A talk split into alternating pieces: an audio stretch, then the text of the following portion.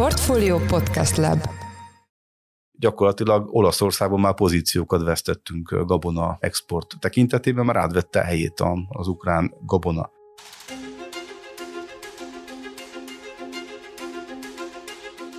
Üdvözlünk mindenkit, ez itt az Alapvetés, a Portfólió mezőgazdasággal és élelmiszeriparral foglalkozó podcastje. Én Braun Müller Lajos, az agrárszektor főszerkesztője vagyok. Az adás megjelenését az MBH Bank támogatta. Furcsa és semmiképp sem kellemes időszakot él manapság a hazai agrofood szektor, amelyben egyszerre játszanak szerepet geopolitikai, piaci, kereskedelmi és pénzügyi tényezők. Miközben a magas kamatszintek mellett visszaestek a beruházások, ugyanilyen okból egyelőre kérdéses a vidékfejlesztési források önrészének biztosítása is, továbbra is kiugróan magas az élelmiszerinfláció. Fenyegetést jelent az egyelőre takarékra tett, de meg nem oldott ukrán import, a piacot torzító árstopok és a kötelező akciók pedig komoly felfordulást okoznak az ágazatban, és egyelőre nem látszik megnyugtató megoldás ezekben a kérdésekben. Ráadásul bár a májusi eső sokat segített az agrárium egészének, egyelőre nem látszik, hogy mindezt a közmondásos aranyra is tudnák váltani a termelők, hiszen a terményárak rég nem látott szintre zuhantak. Összességében olyan kihívások jelentkeznek az ágazatban, amelyek korábban nem, vagy legalábbis messze nem jelentettek olyan erős hatást, mint manapság. Mindezekről az ellentmondásokról fogunk beszélgetni mai vendégünkkel, Hollósi Dáviddal,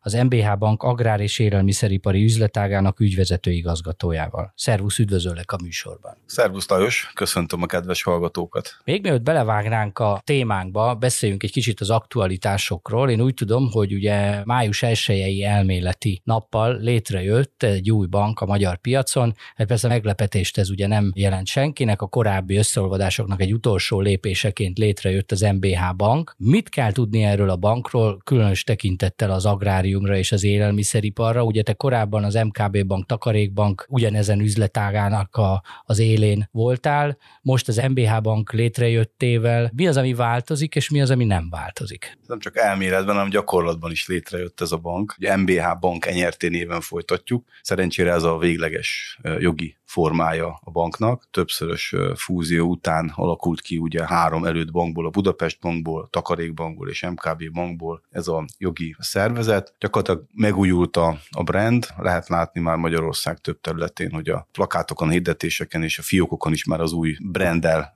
futunk, ez lesz a végleges. Boldogan mondhatom, lesz egy agrárbrand is, ez lesz az MBH Bank Agrárcentrum hálózat. Ugye ez az agrárfinanszírozási hálózat, amit elkezdtünk még öt évvel ezelőtt építeni a Takarékbankban és az új stratégiának is része lett mi stratégiai üzletág. Immár nem csak agrárium, hanem élelmiszeripar is ide tartozik, mutatva ezt a termékpálya szemléletű gondolkodásunkat, amely azt jelenti, hogy egészen a szántóföldig, egészen az asztalig gondolkodunk abban, hogy a, ez ebben a termékpályában részvevőket finanszírozzuk, és szakmai tanácsokkal lássuk el. Nagyon nagyban nem változott a üzletágnak a szerkezete és felépítése. 10 milliárd árbevételig a régiókban, a hálózatban, az agrárcentrumok, országokban szolgáljuk ki az agrár élelmiszeripari ügyfeleket, és 10 milliárd árbevétel felett pedig a nagyvállalati csapatunk, az agrár élelmiszeripari nagyvállalati csapatunk 20 fővel szolgálja ki ezeket a cégeket az ország egész területén szintén. Két gondolat a bankról, bank több szegmensben piacvezető. Boldogan mondhatom, hogy az elmúlt évek munkája nyomán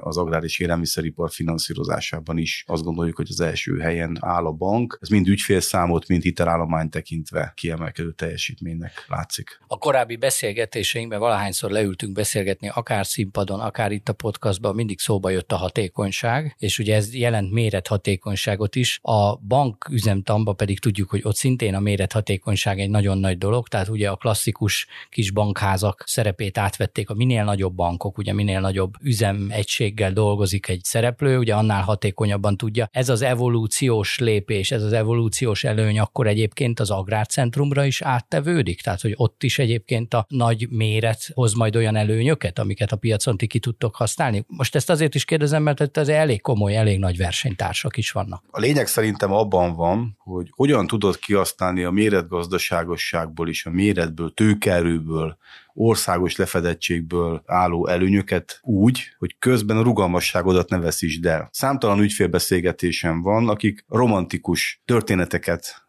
mesélnek ugye a takarékszövetkezeti működésről, hogy mennyivel gyorsabb, rugalmasabb, egyszerűbb volt elintézni mindent, de azt azért be kell látni, hogy az a kisbanki működés az nem volt kellően prudens nem volt kellően kockázat kezelt, úgymond ilyen nem túl szép szóval, de a mai világ megkövetel már tőlünk egy sokkal szabályozottabb, sokkal prudensebb működést. Minden mellett a takarékszövetkezetek egy idő után nem tudtak felnőni az ügyféligényhez. Nagyon egyszerű okokból tőkeigény miatt. Tehát, hogy a magyar agrárium belépett a fejlesztési fázisaiba, jöttek a vidékfejlesztési programnak a támogatásai, azért súlyos 100 milliókat, nem ritkán milliárdokat kellett megmozgatni ahhoz, hogy egy újabb beruházás el tudjon készülni. Erre én azt gondolom, egy szakmailag felkészült, nagy bank képes, mint amilyen az MBH bank enyerté, és a világban is az agrárbanki példák ezt mutatják, hogy el kell érni egy olyan küszöböt, ami ezt lehetővé teszi. És még egy gondolat a méretre, amikor a bankkártya tenderekre leszerződik egy bank, akkor is sávos árazás van a kártyakibocsátók részéről. És ha nagyon sok kártyát rendelünk, hogy jóval olcsóbban tudjuk azokat előállítani, az olcsóbban tudjuk az ügyfeleknek adni, szét tudjuk osztani ugye az előállítási költséget a nagyobb portfólióra. Tehát itt ebben kell gondolkodni, hogy a, a méret az nagyon sokszor olyan előnye jár, amit a kis bank nem tud már felvállalni. Világos, ez egy olyan játék, amit nagyban érdemes játszani. Térjünk rá a mai témáinkra, a kamatkörnyezet adódik, ugye ez egy nagyon érdekes kérdés, hogy most jelenleg olyan kamatokkal találkozunk, amelyektől valljuk egy kicsit elszoktunk. Tehát ugye 90-es években, 2000-es évek elején voltak talán utoljára ilyen nagy forint kamatok, és aztán utána jött egy olyan időszak, ami elég sokáig tartott, talán több is, mint egy évtizedig, amikor tulajdonképpen mindenki, és most itt globálisan is értem, tehát Európában, Amerikában, de talán az egész világon. Egy kicsit így hozzászoktunk ahhoz, hogy a hitel olcsó, a forrás nagyon könnyen bevonható, bőven is van forrás, tehát hogy nem is kell nagyon utána menni a, a pénznek, és ez egy picit talán olyan értelemben elkényelmesítette a világ szereplőit, hogy azt gondoltuk, hogy ez mindig így lesz, de hát ugye tudjuk, hogy a jó dolgok nem tartanak örökké. Most kialakult a világban egy nagyon nagy infláció, Magyarországon ez különösen nagy mértékű, és ugye hát erre a jegybank a viszonylag szűk, de nagyon hatékony eszköztárából a legkeményebb eszközzel erre válaszolt, és az a kamatemelés. Ugye most eljutottunk oda, hogy 18% volt az irányadó kamat, és most májusban elindult egy új folyamat, az majd egy kérdés, hogy egyébként ez hogy fog zajlani a te meglátásod szerint. Ugye 100 bázisponttal csökkentette a monetáris tanács ezt az irányadó kamatot, így az egynapos betéti kamat 17 százalék lett, az alapkamat az maradt változatlan, de ugye azt is szokták mondani a makrós kollégák, hogy annak most pillanatnyilag kevesebb jelentősége van. Tehát induljunk ki ebből a 17 százalékból úgy, hogy az infláció még mindig nagyon magas, bázis hatások miatt ugye azt mondják, hogy várhatóan nyáron lesz egy csökkenés, ha más nem a bázis hatások miatt, de hát még mindig egyébként itt van az infláció, ez még mindig hat, itt van a 17 százalékos kamat, hogyan hat ez az egész az ágazatra? Azért azért is kérdezem ezt, mert tavaly ősszel volt ugye közösen egy ilyen rendezvény sorozatunk, ugye a MKB Bank Takarékbank részéről, és akkor az egyik fő konklúzió az az volt, hogy nagy zöldmezős beruházásokra 2023-ban nem kell számítani, mert hogy egyébként olyan a kamat környezet, hogy ezeket most mindenki egy kicsit jegeli. Mi is beszéltünk itt erről. Ebben a mostani kamat környezetben így az év majdnem felének elteltével, hogy látott te a beruházásokat az agrofood szektorban? Első, ami eszembe jut reagálva az őszi esemény sorozatunkra, ugye nyolc helyszínen nagyon komoly agrárügyfélkörnek adtunk elő, találkoztam a Hódmezővásárhelyen egy nagyon komoly ügyféllel, egyébként pont ma fogok hozzá menni telepi látogatásra, és ő azt mondta, hogy hát bankos fiú, amit mondtál ősszel, az, az mindig az lett, és mind bevált. Szóval mondtam neki, nagyon szívesen lennék büszke, de bár ne lett volna igazunk, de valójában igen. Tehát most az, az látszik, hogy az ágazatnak jelen pillanatban banki finanszírozási oldalról egy hitelszűke van. Hogy innen hogyan tudunk visszalépegetni, még a makrós kollégákat érdemes meghallgatni, meg a makro közgazdászok elemzéseit érdemes olvasni, azért azt látni, hogy elértünk egy olyan kiemelkedően magas hitelkamat színvonalat, amelyről visszalépni valószínűleg sokáig fog tartani. Ez a magas kamat időszak, én azt gondolom ebben az évben biztos, és jövő évben is részben el fog minket kísérni.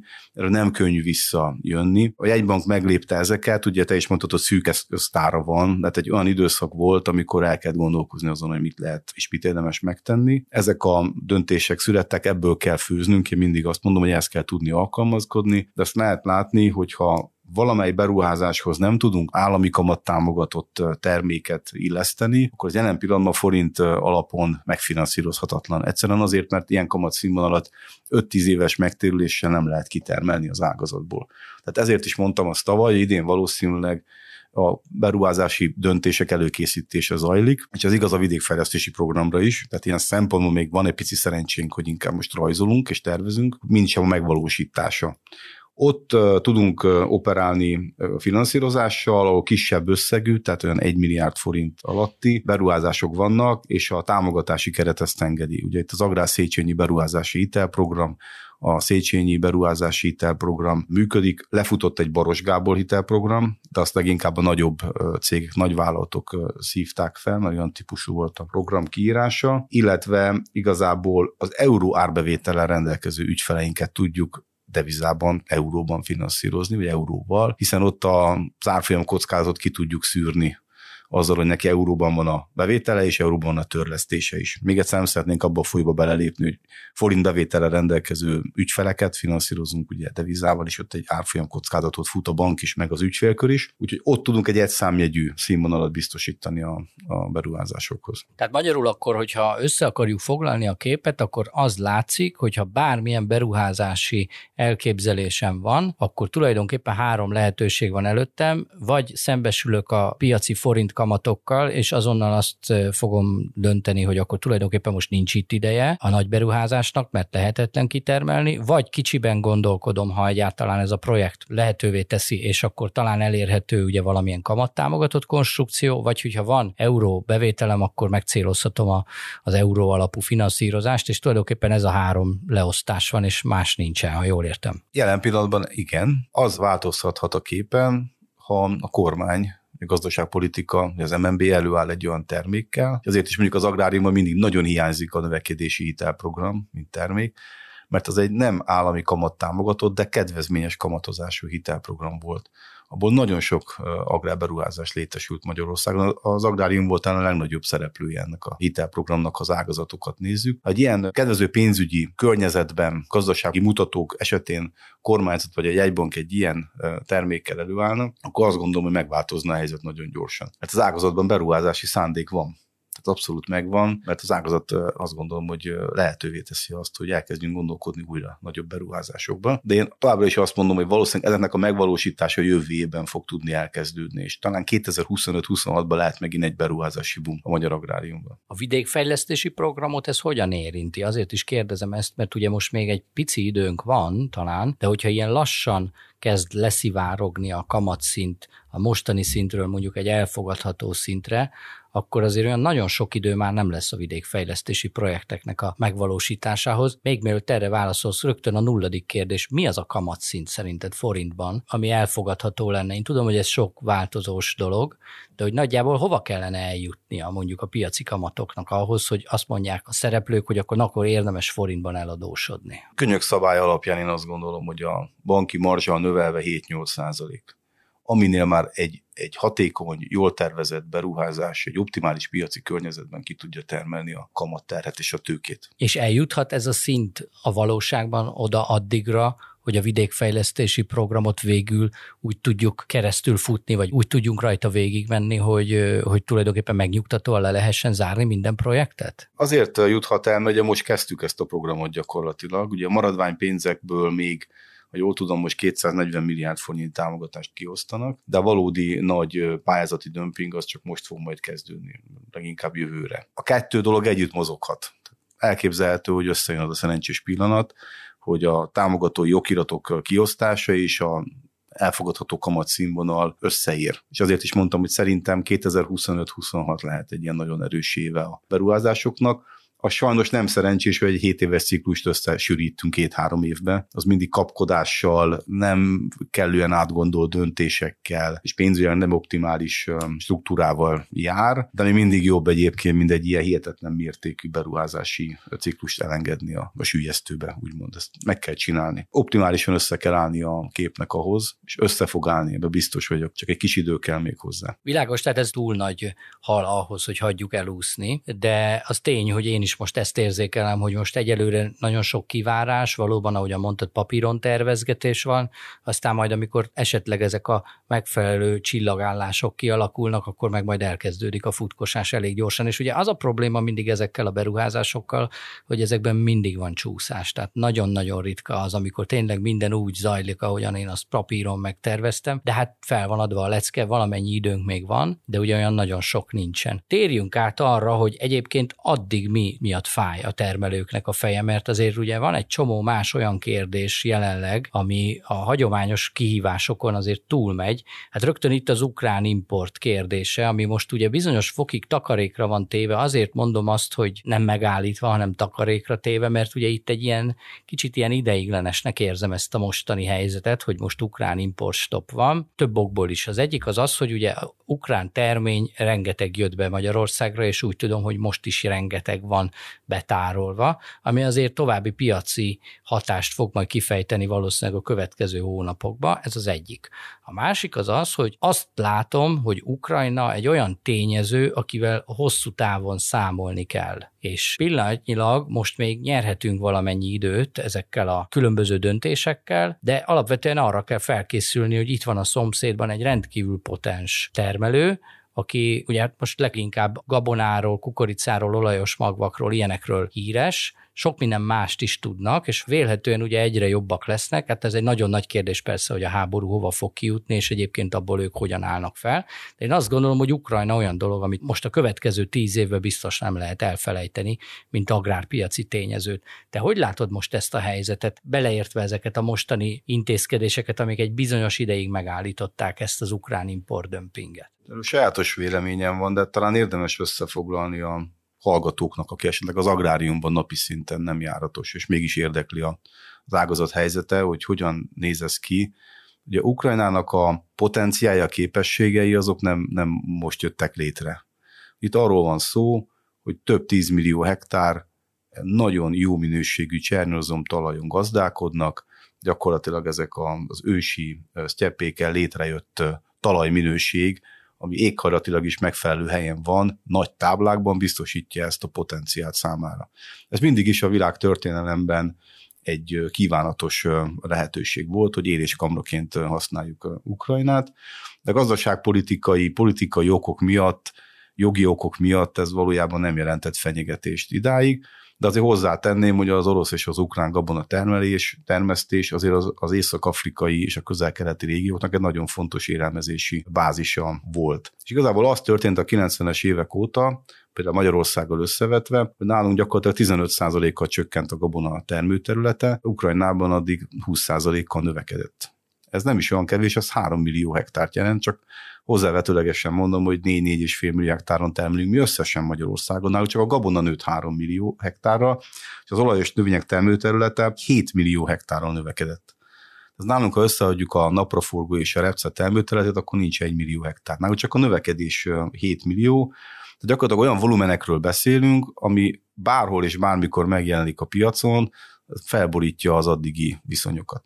És még egy fontos tényező, amit talán kevesebben tudnak, hogy az ukrán termelési jogi környezet lehetővé teszi azt, hogy nagyon intenzíven és sokszor jogilag, egészségügyileg nem elfogadott módon állíthatnak elő kabonát. Nem ellenőrzött, nem kontrollált. Olyan növényvédőszereket, technológiákat használhatnak, tárolás minősége, ami az Európai Unióban és a fejlett világban már kevésbé megengedett. Tehát ez a vád mindig éri ezt a, a terméket. Nekem az a véleményem, hogy biztos egy részére ez így van és igaz, de biztosan vannak olyan termékek, amik egyébként meg, meg rendben vannak. Ennek a hányada a kérdéses. Valószínűleg a következő időszakban, amit elképzelhetőnek látok és tartok, az az, hogy az a 20-30 éves fenyegetés, amiről beszélünk, ez egy gyakorlattá válik. Hozunk többféle szabályzás, és látható, hogy az elmúlt két évben azért kullogtunk az események után, és kapkodtunk egy kicsit. Először azt mondtuk, hogy jöjjön és építsük ki az ukrán tranzitfolyosokat, meg szükségünk van a, a termékekre onnan eljutottunk egészen odáig, hogy, hogy valójában nem akarjuk és ne hozzák be ezeket a termékeket, és ezáltal ugye reakciót reakció követett, most ott tartunk, hogy, hogy te is mondod,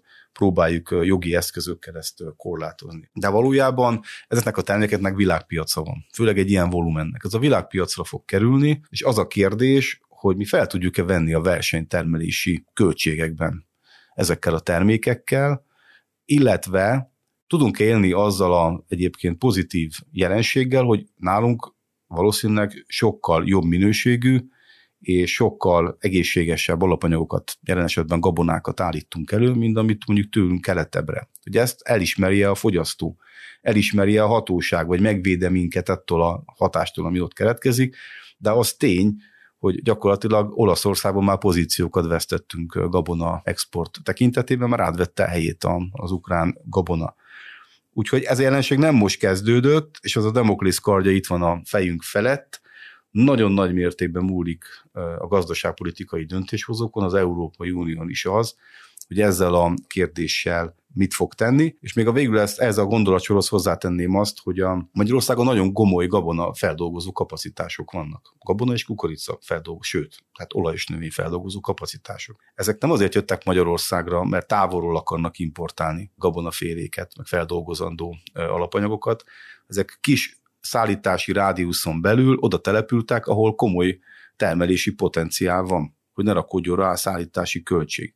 Több ilyen nagy cég van Magyarországon, nekik elemi érdekük, hogy első körben ugye jó minőségi és olcsó nyersanyaghoz jussanak, második körben meg egyáltalán hozzájussanak. Tehát a Magyarországon a klímaváltozás bármilyen ok miatt ezt nem tudjuk előállítani, vagy drágán tudjuk előállítani, akkor igenis a szabályzások ellenére folyamatos hangot fognak adni adnak, hogy szükségük van ezekre a termékekre Ukrajnából.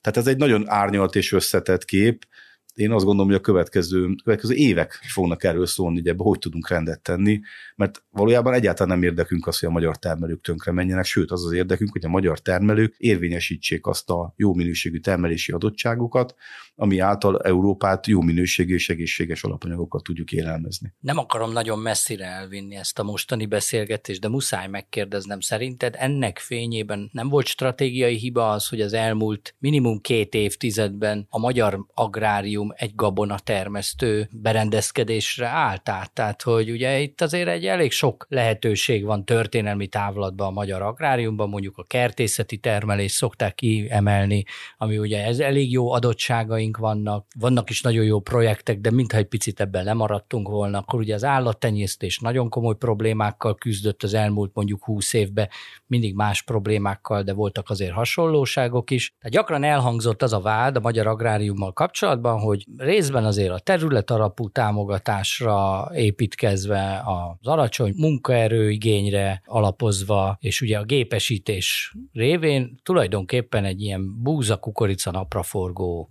repce, árpa termelő agráriummá vált, nagyon-nagyon hangsúlyosan, és akkor ugye tulajdonképpen ebbe a képbe rondít most bele az, hogy van valaki itt a szomszédba, aki egyébként tegyük hozzá valóban egy más pályán játszik, egy sokkal könnyítettebb pályán játszik, mert az uniós előírások nem kötik, óriási méretekben gazdálkodik, és tulajdonképpen ilyen-olyan módon akadályozhatjuk, de hát mégiscsak önti a világpiacra, meg az európai piacra is a terményeit. Nem lehet az, hogy itt egyébként egy, egy stratégiai hibát követtünk el az elmúlt évtizedekben? Erről is van egy sajátos elméletem, ugye az a közepes jövedelmi csapda, ami egy közgazdasági fogalom, és azt gondolom a magyar agrárium beleszorult ebbe, és azért, mert sodródott az eseményekkel. Nyilvánvaló komparatív előnyünk van gabona előállításban az Európai Unió piacán, de azt lássuk, hogy, hogy a 2,7%-a van a magyar szántóknak csak az európai piacon, a világviszonylatban meg elenyésző, és valójában, ahogy te is mondtad, a területalapú támogatás, a támogatási rendszer általában. Úgy, hogy még tíz évvel ezelőtt is a termelési költségek egyharmadát állta, úgymond a normatív támogatás, most azért már csak egy ötödét, egy hetedét állja. Tehát nagyon megváltozott a viszony, jó minőségi földjeink vannak, jó éghajlaton tudtunk, öntözés nélkül tudtunk gazdálkodni. Ez miket belevitt abba az egyszerű utcába, de nem akartunk fejlődni. Furcsa hallom mindig azokat a nyilatkozatokat, amikor a mezőgazdaság az egyik legfontosabb láncszeme a magyar külkereskedelmi mérlegnek, ahol feldolgozatlan alapanyagot, lásd, gabonát ömlesztve szállítunk ki. Tehát valójában az a termelési lánc, amiről mindig beszélünk, hogy értékláncokat kellene alkotni, hogy a gabonát gyakorlatilag feldolgozzuk állati fehérjébe, mindenféle egyéb élelmezési cikkbe, sőt, már annyi mindenre lehet használni a kukoricát is, hogy az, ami félelmetes, hogy milyen felhasználási, de szuper növény, nem véletlenül mondják. Ebben nem fejlődtünk, vagy legalábbis szigetszerűen fejlődtünk, és nem tudunk az európai piacon volument felmutatni, arról keveset beszélünk, de Ukrajna esetében van volt róla szó. Én nem hiszem, hogy nekünk nekünk abban van a versenyhelyzetünk, hogy mi mennyiséggel elkezdjünk versenyezni. Nekünk meg kell találni két-három dolgot, amiről gyakran beszélünk, amiben tényleg tudunk mennyiséget adni, azt viszonylag jó minőségen meg kell tudni csinálni. Az összes többi csak nagyon magas minőséget tudok elképzelni, hogy ezzel versenyezzünk a, a, a piacon. Ez a, mi, ez a mi útunk, ezt egyértelműnek látom. Sajnos a növénytermesztés az odáig koncentrálódott, meg, meg annyira gépesíthető ágazattá vált, hogy gyakorlatilag ma 1000-1200 hektárt maximum 10 emberrel el lehet gyönyörű szépen látni, és egy, egy családnak egy nagyon komoly megélhetést és vagyonosodást jelent, de valójában ez a modell a magyar agrárium egészéhez nagyon sokat nem tesz hozzá. Igen, hát ugye a magas szinten feldolgozott minőségi exportképes termékekért ugye mindenkelőtt kellene egy nagyon jó élelmiszeripar, ami ezt feldolgozza. Sok minden kellene hozzá, de azt gondolom, hogy ez az egyik gyenge láncszem. Most az egy további vita kérdése lehetne, hogy egyébként melyik van előbb, hogy először van egy mondjuk egy kertészeti termelésre alapuló mezőgazdaság, és akkor arra ráépül egy élelmiszeripar, vagy hogyha van egy élelmiszeripar, ami kellően fejlett és fogadókész, akkor elkezdenek majd kertészetbe gondolkodni a termelők. Valószínűleg együtt mozog ez az egész. De hogy látod ezt, hogy hol vannak itt a gyenge láncszemek ebbe az egészbe? Én azt gondolom az élelmiszeripar az. Én a második megoldásba hiszek. Számtalan példa van a világban, hogy hogyan működnek. Minap az egyik agrárszakértő barátom mesélte, volt kint Hollandiába, egy paradicsom termesztést akarsz indítani üvegházba, minimális kérdést tesz fel a bank. Az egyik nagyon fontos kérdés, hogy akkor melyik nagy integrációhoz csatlakozol. Mert ez egy kockázati háló. Tehát a termelőnek, a termesztőnek, a tenyésztőnek nem kell tudni megváltani a világot. Valaki kell lehet az ő is egyébként, de akkor már kellően nagynak és nagyon-nagyon informáltnak kell lenni a világban, és a legfejlettebb technológiával leghatékonyabban kell csinálni, ha ő akar lenni a véleményvezér. Ha erre nem képes, én azt mondom, hogy álljon be egy integrációba, egy integrátor mögé. A baromfi ágazatban gyönyörű példák vannak erre, és azért mondom azt, hogy megszervezni ezt, ez tőkerő, tudás, kapcsolatrendszer, jó kapcsolat a bankokkal, érteni a támogatás politikai eszköztárat, ez nagyon sok minden kell. És szervezze maga alá a, a termelést. De nyilván ez ott tud létrejönni, ahol egyébként már megvannak a termő potenciálok, megvan a tudás, az akarat, hogy, hogy kis termelőket, középtermelőket magam alá tudjak szervezni. Hát akarhatok én szántóföldi növénytermesztést, vagy akár bármilyen kertészeti kultúra jobb példa erre talán, magam alá szervezni, például a csemege kukoricát, vagy a, vagy a zöldborsót, egy élelmiszer feldolgozóként, ha egyébként arra nincsen termelő potenciál nincsen öntözés, nincsen jó minőségű talaj, stb., akkor nem fog menni. Tehát ez nyilván szükséges hozzá, de ezt meg kell szervezni valakinek, mert különben nem lesz versenyképes a világban. És ezt szerintem pont a magyar konzervipar mutatja, hogy, hogy erre nem vagyunk képesek, és ezen át kellene már lendülni, át kellene lépni. Tehát együtt kellene mozogni magyarul a termelésnek, a feldolgozásnak, az értékesítésnek. Tehát először egy termékpályát kellene kitalálni, hogyha én egy ilyen projektbe belevágnék, akkor először azt kellene kitalálni, hogy tulajdonképpen az egész termékpálya hogyan jön létre, és ha erre van egy jó tervem, meg finanszírozható tervem, akkor felépíteni az egyes elemeket, és akkor, akkor vinni tovább tulajdonképpen a megvalósulás felé. Igen, és félre kell tenni a büszkeséget. Én ezt látom egy nagyon nagy problémának. Tehát el kell fogadni, hogy az én hatásköröm, a tudásom, a képességem eddig terjed, de ha belépek ebbe a kockázati közösségbe, és korrektül működök együtt a többi taggal, a vertikumban az alattam fölöttem lévővel, akkor ez egy kiegyensúlyozott kockázatokat jól kezelő és stressztűrő állapot tud lenni.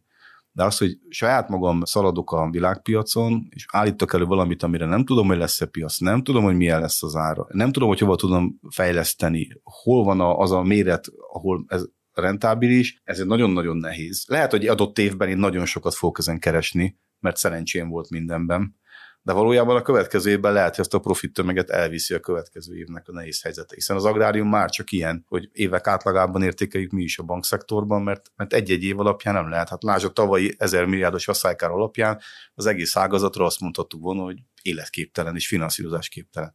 Aztán lehet, hogy idén rekordtermés lesz az őszivetésekben, jelenleg az látszik egyébként, hogy gyönyörűek a gabonafélék. Bizony, hogyha az ember beszélget holland vagy német termelőkkel, akkor ők azért rendszeresen elmondják, hogy nem olyan rossz dolog azért egy szemnek lenni egy láncban. Ad egy stabilitást, ad egy kiszámíthatóságot, tudom hova termelek, tudom, hogy tudom értékesíteni. Ez bizonyos lemondásokkal jár, de ugye hosszabb távon azért lényegesen több előnyel. Picit elkalandoztunk, térjünk vissza az élelmiszerre. Ugye, ha már említettük az élelmiszeripart, akkor semmiképpen nem tudunk elmenni az élelmiszer infláció mellett, ami most Magyarországon egy egészen kirívó, tehát európai szinten nagyon magas élelmiszer inflációval küzdünk. Ezt szerintem mindenki tapasztalhatja, aki bemegy a boltba. Ugye itt vannak időről időre hírek arra, hogy majd csökkennek az árak. Most ugye lesz kötelező akciózás is, tehát ilyen értelemben is kénytelenek csökkenteni a kereskedelmi szereplők az árakat, de hát azért nagyon-nagyon makacsul itt van ez, a, ez az egész. Beszélgetve a piaci szereplőkkel rendszeresen azt hallom, hogy tulajdonképpen a legnagyobb probléma ezzel nem is feltétlenül az, hogy drága az élelmiszer, és elkezdenek az emberek egy ideig mondjuk kevesebb túrót, vagy kevesebb marhahúst venni, mert ez egy persze probléma, de ezt mondjuk így ki lehet, ki lehet bírni mondjuk fél lábon. A nagyobb probléma az az, hogy azáltal, hogy az egész ágazatra tulajdonképpen rávetül az árstoppok, és majd a kötelező akcióknak ez az árnyéka, tulajdonképpen mindenki, minden kereskedelmi szereplő megpróbál veszteséget csökkenteni, és egyértelműen óhatatlanul adódik nekik az az út, hogy a lehető legolcsóbb import beszerzést válasszák úgy, hogy az elmúlt években azért mégiscsak egy kicsit kialakult egy ilyen közmegegyezés mondjuk a kereskedők és a beszállítók között. Tehát ugye az, hogy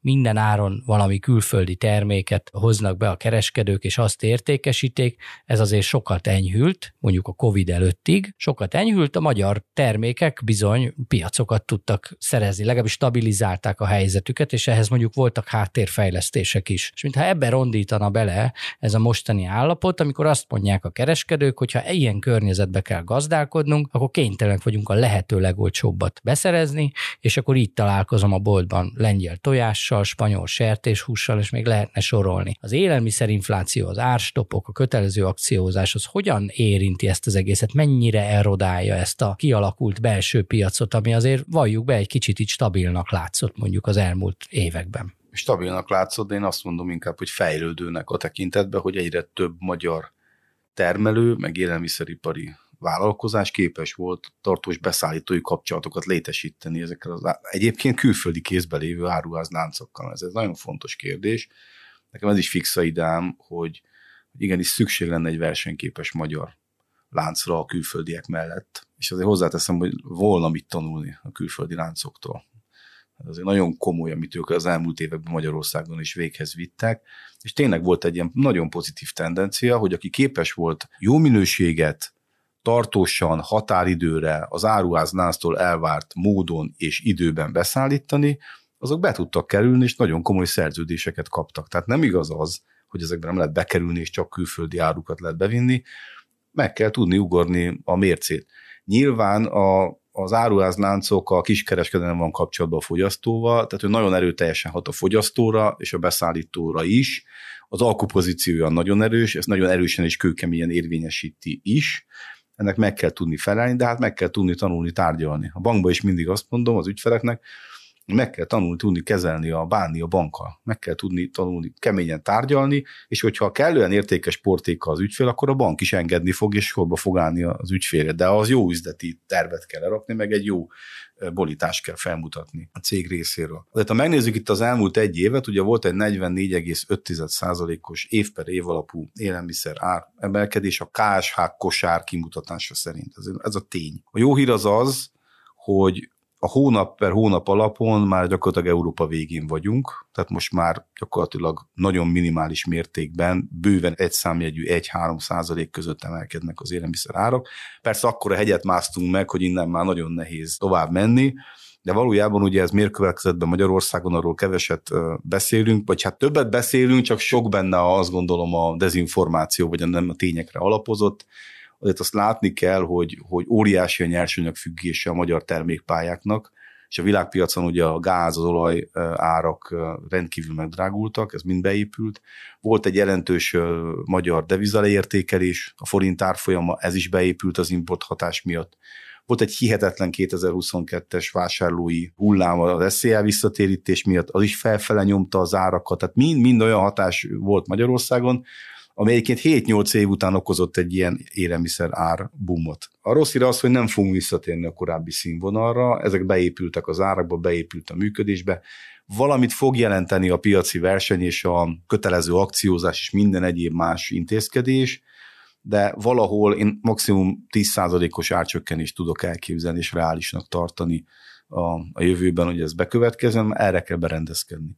A feladat szerintem most az az, hogy a jövedelmeket hozzáigazítani ezekhez az árszínvonalakhoz, ahhoz pedig nyilván az kell, hogy az adott munkáltató, főleg a versenypiaci szereplő képes legyen hatékonyan működni, és ezeket a béreket kitermelni.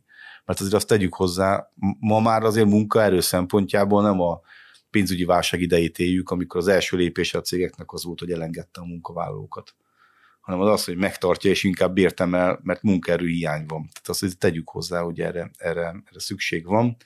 Én azt gondolom, hogy túl is vásároltuk magunkat a boltban tavaly, és nagyon-nagyon kíváncsi leszek egyébként a kiskereskedelmi mérlegekre. Most ugye május végén vagyunk, június elején lehet majd látni a, a mérlegeket, beszámolókat, hogy milyen forgalmak és milyen profitok képződtek. Meg fogjuk nézni az élelmiszeripart is, megnézzük a mezőgazdaságot, és abból látni fogjuk, hogy hol mi csapódott ebből a sok-sok intézkedésből le. Június 1-én elkezdődött a kötelező akciózás a boltokba, és hónap végén fogja megvizsgálni a kormány az árstoppokat. Én nagyon bízom benne, hogy két dátum nem véletlen, hogy előszele annak az árstoppokat ki tudjuk vezetni, mert az valójában egy gazdaságpolitikai eszköz volt, én azt gondolom, hogy túlnőttünk ezen, ez, ez kivezethető. Nem látom a hozzáadott értékét azzal, hogy az infláció, az élelmiszer álmelkedés megállt. Ezzel csak a termelőket hozzuk egyébként nehéz helyzetbe, illetve olyan nem tiszta viszonyokat eredményez a, a termelő élelmiszeripar és a kiskereskedelem viszonylatába, ami nem egy piacgazdaságilag konform helyzet. Vissza kell, hogy álljon a világ a piacgazdasági egyensúlyába, és ezeket ki tudjuk vezetni, és hát ugye megnézzük, hogy az ástop az 8-9 terméken van, a kötelező akciózás meg 20 terméken lesz, hát ezt úgy is felfoghatjuk, hogy ez egy kiterjesztett, versenyszerű ástop, ami szerintem sokkal versenyorientáltabb, mint a, mint a befagyasztott árazás. A végére térjünk rá egy kicsit az idei évre, hogyha tudnál adni egy agrárprognózist, hogy mi várható, milyen termést és milyen piaci kilátásokat lehet előre vetíteni mondjuk 2023 hátralévő részére, majd aztán térjünk ki egy kicsit az állattenyésztésre is, amiről eddig keveset beszéltünk. Azért is kérdezem ezt, mert hát ugye most azok a terményárak, amiket korábban láttuk, hogy nagyon magasak voltak, azok most eléggé alacsonyan vannak vannak, tehát hogy sőt, szinte azt kell, hogy mondjam, talán nem túlzás, hogy egyfajta árzuhanást éltek meg a növénytermesztők a saját piacaikon, és ugye erre jön rá most várhatóan egy jó kalászos termés, ugye elég sok csapadék volt, az asszály most abszolút nem probléma, legalábbis az ország egészében biztos nem, lokálisan talán egy-egy helyen lehet, hogy nem volt elég, de hogy összességében egy jó kalászos termést várunk. A kukorica az ugye egy nagyon képlékeny dolog, még rengeteget fog kinnaludni, tehát addig még sok minden történhet. Nyáron ugye például ezek a nagy hősokkok ugye nagyon betehetnek neki, de mondjuk összességében az is nagyon jó, hogy ugye alaposan fel vannak telve nedvességgel a talajok, tehát valamennyi tartalék talán akad még egyébként egy esetleges nyári asszályra is a kukoricának. Hogy látott te az idei évet a növénytermesztésben és az állattenyésztésben, ahol ugye most megint csak lassan kialakultak a magas árak, viszont közben emeltek a takarmány alapanyagoknak az árai. Lehetséges, hogy az idei év az állattenyésztésé lesz? Hát jó húsz éve vagyok ezen a pályán, foglalkozom aktívan a mezőgazdasággal, és ilyet talán még nem is mondtunk. Talán nem is volt ilyen pillanat. Egy-egy asszályos évet lesz számítva persze, hogy, hogy az állattenyésztés jobb bőrben van. És ez, én azt gondolom, még a tejtermelőkre is igaz, még ha ott most ugye az árak szakadnak is lefelé de tavaly azért volt egy extra évük, azt azért tegyük hozzá. Tehát 280-as tejárról beszéltünk, ha jól emlékszem, és azt gondolom, az azért egy olyan profitot termelt, amit be lehet osztani idén. Az aborok fogyasztó ágazatok, ugye ez alapvetően a baromfé és a sertés, ott azt látjuk, hogy nagyon jó árak vannak, átvételi árak. Vannak korábban leadott beszámolók, az alapján azt látjuk, hogy ha nem is nőtt a, a, az ágazatnak a, a jövedelemtermelő képessége reál értéken, de le tudta követni az inflációs hatásokat tehát hogy nem romlott a helyzete, sőt szerintem még kismértékben javult is, meg tudta tartani a piacait, és a sertéssel lehet most elég jó pénzeket keresni. Ugye igazából mi a német piasztól függünk ebben a tekintetben, és én azt látom, hogy ott kezd kialakulni egy relatív állati hús hiány Nyugat-Európában, és az abból adódik, hogy nagyon komoly szabályzói és fogyasztói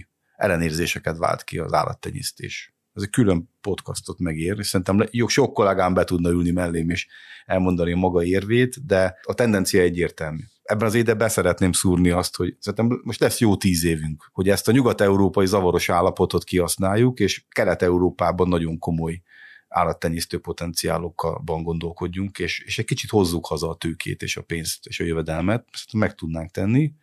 Aztán nyilván nálunk is elindulnak ezek a dolgok, mert már csak ilyen a világ, hogy nyugatról keletre tartanak a dolgok, de, de itt van egy, van egy ablak, amit ki kellene tudnunk használni egy jó gazdaságpolitikával, hatékony állati fehérje előállításra gondolok. Nagyjából így néz ki az állattenyésztés. A, a növénytermesztésben ugye azt látjuk, hogy ahogy te is mondod, gyönyörű szépek az őszivetések, és talán még rekordév is lehet. Hát nem unalmas ágazat a mezőgazdaság, az biztos, mert tavaly hatalmas asszály, idén meg lehet a rekordtermés, de hát ezért kell évek átlagában gondolkodni, nem egy évben. És az is igaz, hogy bár jó, jobban indul sokkal a kukorica meg a napraforgó, de azért a, azért a kukorica még simán belekerült egy olyan szituációba, hogy nyáron hősokkok meg. Igazából a tavalyi asszályban is a probléma az volt, hogy június-júliusban, augusztusban nem esett semmennyi eső szinte. Tehát volt egy olyan akkora, akkora szünet, a csapadékban, amit már nem viselt el a, a növény. Lett volna július végén egy komolyabb országos eső, akkor nem beszéltünk, akkor egy gyenge közepes évről beszélünk, de nem arról, ami tavaly történt. Termelési szempontból, világpiaci árak szempontjából szerintem nem olyan rossz a helyzet.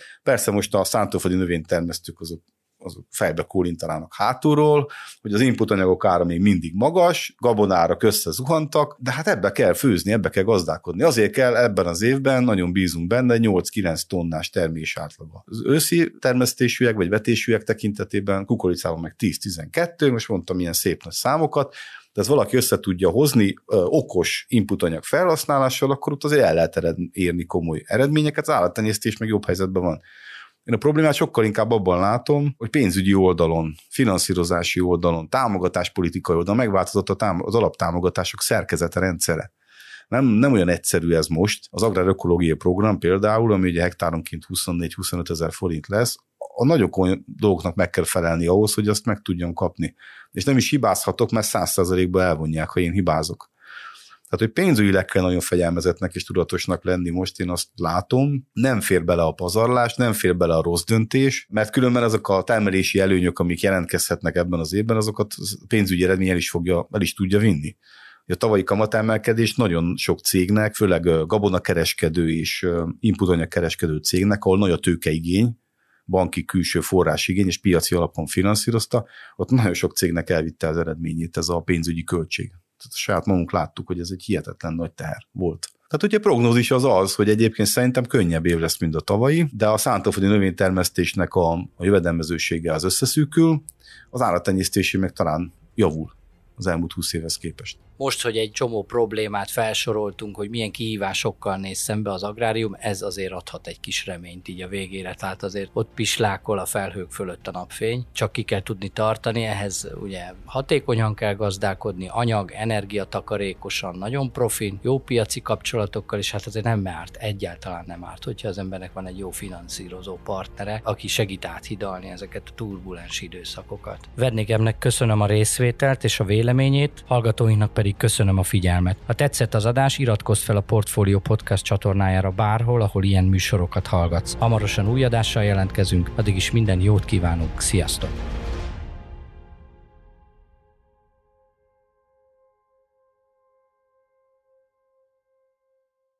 Reklám következik.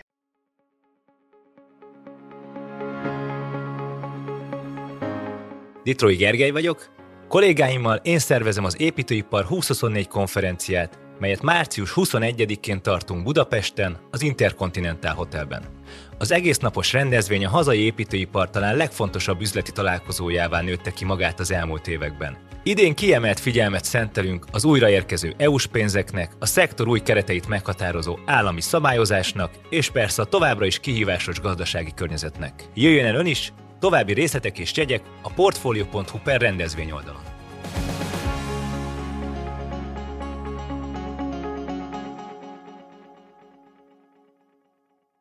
Reklámot hallottak.